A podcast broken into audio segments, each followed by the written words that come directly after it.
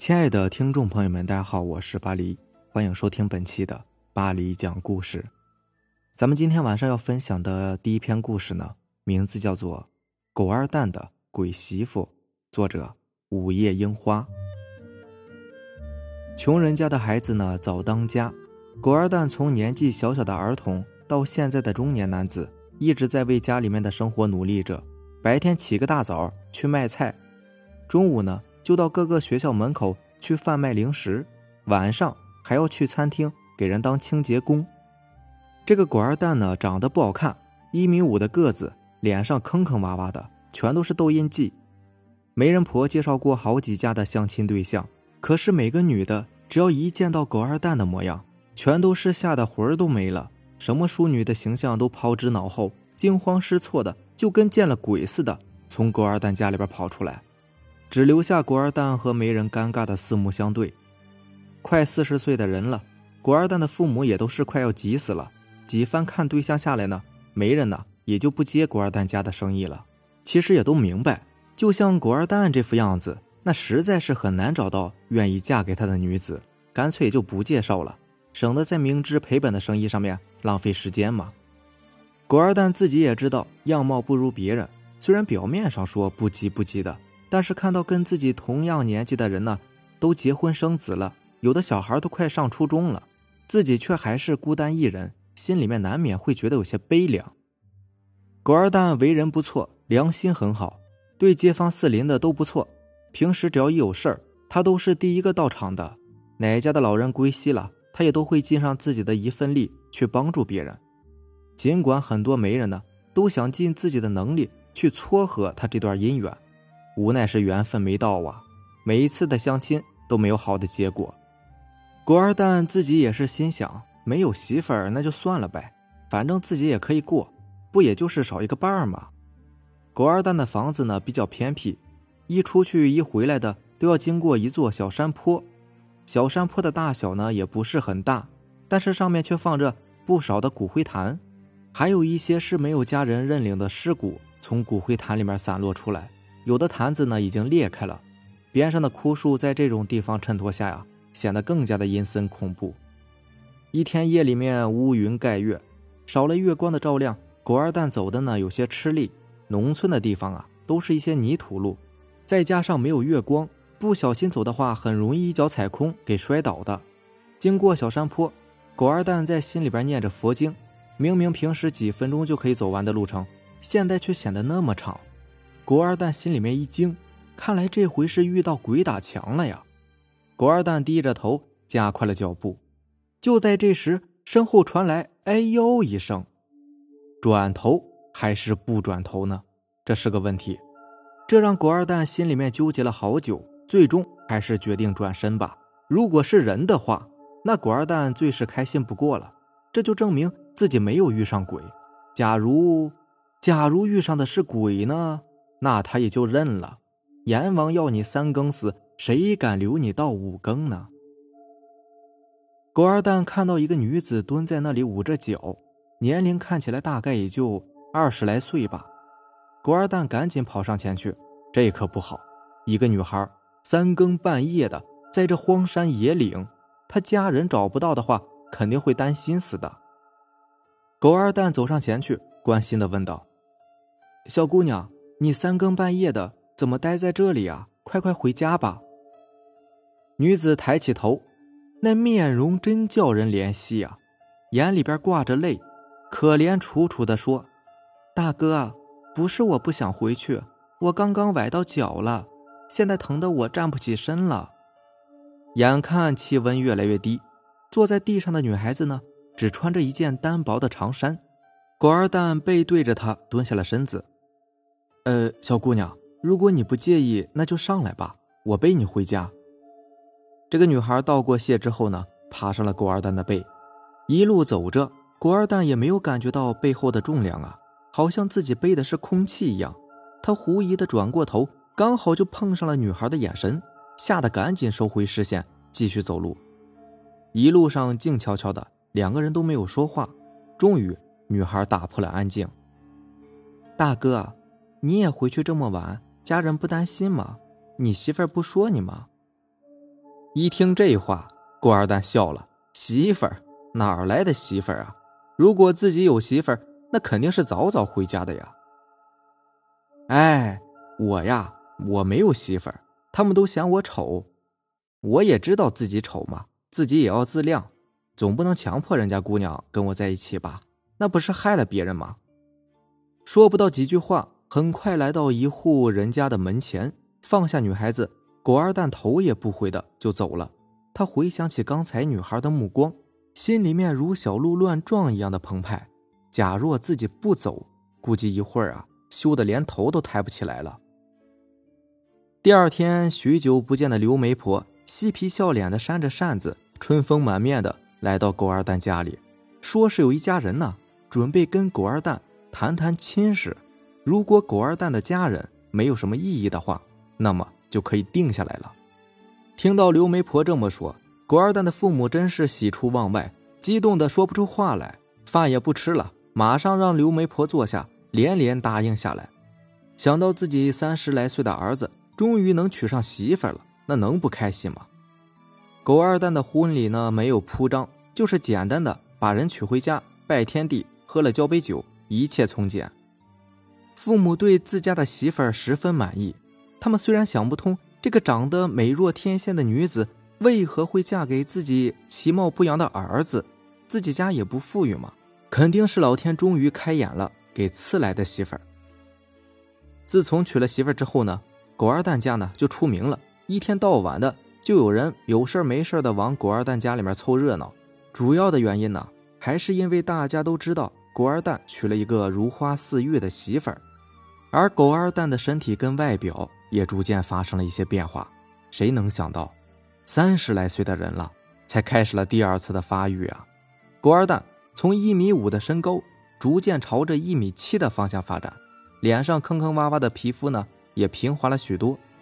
结婚短短一个月的时间，就完成了一次魅力的蜕变，大家都开始称赞起狗二蛋的媳妇儿，说是因为他给这狗二蛋带来这么好的运气。从矮矬穷到高俊帅的过程呢，不过是用了短短一个月的时间。经过父母同意，狗二蛋的媳妇呢给他换了一个名字，让他以金为姓，给他取名为金正康。狗二蛋的身边也是越来越多的娇柔的女子靠近，而自己的媳妇呢却不以为然，整天笑盈盈的看着狗二蛋有女子围绕着，他也不生气。直到有一天，这个媳妇突然消失了。狗二蛋这才跑到媳妇儿之前跟自己说过的娘家位置，那个地方正是上次半夜背着女子回来的地方。竹子围起来的护栏里头，一个坟墓赫然的出现在眼前。墓碑上的名字呢，正是自己的媳妇儿安小柔。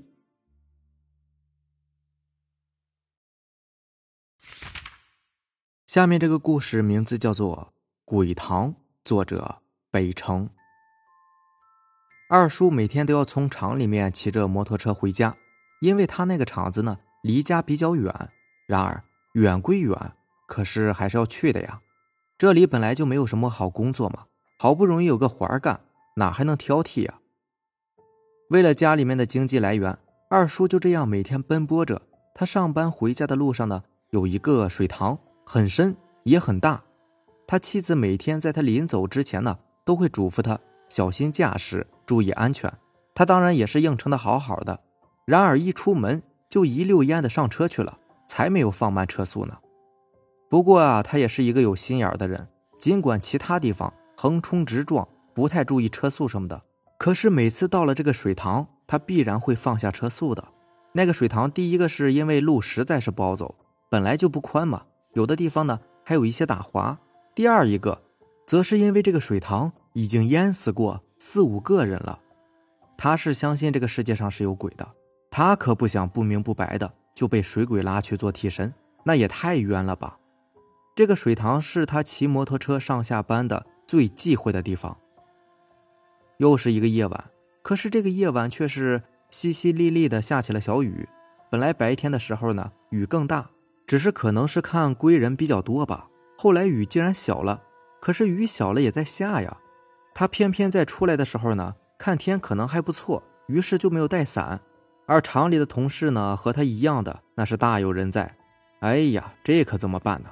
家里人还等着呢，又没有手机，他干脆把心一横，一脚跨上摩托车，就冒着雨往家里的方向赶去。可是当他骑车来到水塘的时候，下意识的就要踩刹车，可是车子倒好，不仅没有减速，反而是彻底的熄火了。不论他怎么打，都没有再成功启动。他很无奈呀。只好下了车，冒着雨推着车子走。不过这样也好，这样一来呢，危险系数倒也是更降低了一些。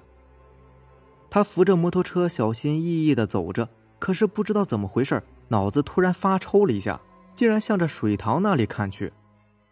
这不看还好，一看却是突然见到水塘上面云雾缭绕，尽管雨还在下着，可是水面风平浪静，一张八仙桌。就摆在水面上，稳稳当当的。几个长着胡子的老人呢，正坐在那里谈笑风生。而接着，那几个人竟然朝他招手。也不知道是怎么的，他就脑子里边嗡的一下，然后不管不顾的开始向着那个招手的方向，也就是水塘那里，一步一步的走去。眼看着就要掉下塘去了，那几个人的笑意更盛。可是突然间，空中传来一声对二叔的呼唤。吓得他一个猛子从恍惚的神态中清醒过来，一醒过来，却是发现自己的身体距离水塘只有咫尺之遥啊！而摩托车呢，也已经被自己扔到一边去了，赶紧后退了几步，直到离那个水塘远远的。要是刚才那一声再晚一点，那说不定自己就淹死了呀！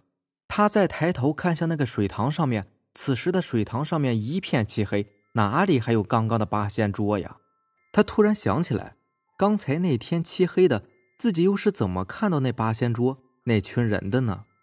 他借着暗暗的一点光，赶紧过去扶起摩托车。突然想起来，刚才那叫声哪来的？声音，声音好像是还蛮熟悉的呀。而此时呢，又一声叫喊传入他耳边，没错，那是喊他的名字。而听音色呢，明显是他妻子在找他。他心里边是又惊又喜，顺着声音的方向看过去，一点白光在左右摇晃着。不消说，那肯定就是他妻子了呀！赶紧推着摩托车快步上前，果不其然，迎面走过来的正是自己的妻子。他是又惊又喜，迎了上去。这个时候已经到了池塘的拐点，就要离开池塘了。而与此同时，摩托车前灯呢，居然毫无征兆的就此亮了起来，把正在推车的他给吓了一大跳。就这样毫无征兆的亮了，难道是这个池塘的问题？他回身再看了一眼池塘，可是池塘却依旧没有什么异样，仿佛刚才那一切都不过是一个幻觉。二叔当即和妻子一同跨上摩托车，点火启动，一步到位。摩托车呢如此的正常，可是还没有走出多远，他却发现前方又是一个池塘，而周遭的景物呢一模一样。自己又转回了刚才的地方，可是，可是池塘并没有环绕的路啊！池塘那一边是山，自己走的也是笔直的路。他停下了摩托车，想着想着，突然心里面一下子凉了半截。难道这就是传说中的鬼打墙？车后座的妻子刚要问他怎么了，怎么就停下了呀？他立即示意他不要开口，因为他隐隐约约听到前方有说话的声音，觥筹交错。似乎声音来源正是水塘方向，而不是路的方向。一想起刚才的场景，他拔凉拔凉的心呐，瞬间更凉了。他隐隐约约看到前方升起了一团雾气，进退两难。前进吧，前方情况摆明了；后退呢，自己刚从那边过来呀，说不定后退回去又会绕到这里来。犹豫了一下，可是这样也不是办法呀。他干脆把心一横。扭动油门就冲了过去，坚决不看左边右边的情况，只看前方的地面。他也是不管三七二十一了。可是，竟然就这样过来了，什么事情也没有。只是耳畔的说话声，在他急速穿过的时候，逐渐变成了惨绝人寰的哭声和撕心裂肺的叫喊声，全都来自于那个水塘。他过了水塘老远，直到的确没有再遭遇鬼打墙，方才停了下来。由于紧张，他大口大口的喘着粗气，似乎雨也在这一刻停了。好了，以上就是咱们今天晚上要分享的故事了。如果喜欢咱们的节目呢，就点个订阅吧。另外，如果你也有比较精彩的故事想分享给大家呢，可以给我私信留言，或者是加我的微信 QQ 四五七五幺七五二九四五七五幺七五二九。行，那咱们下期见吧，拜拜，晚安。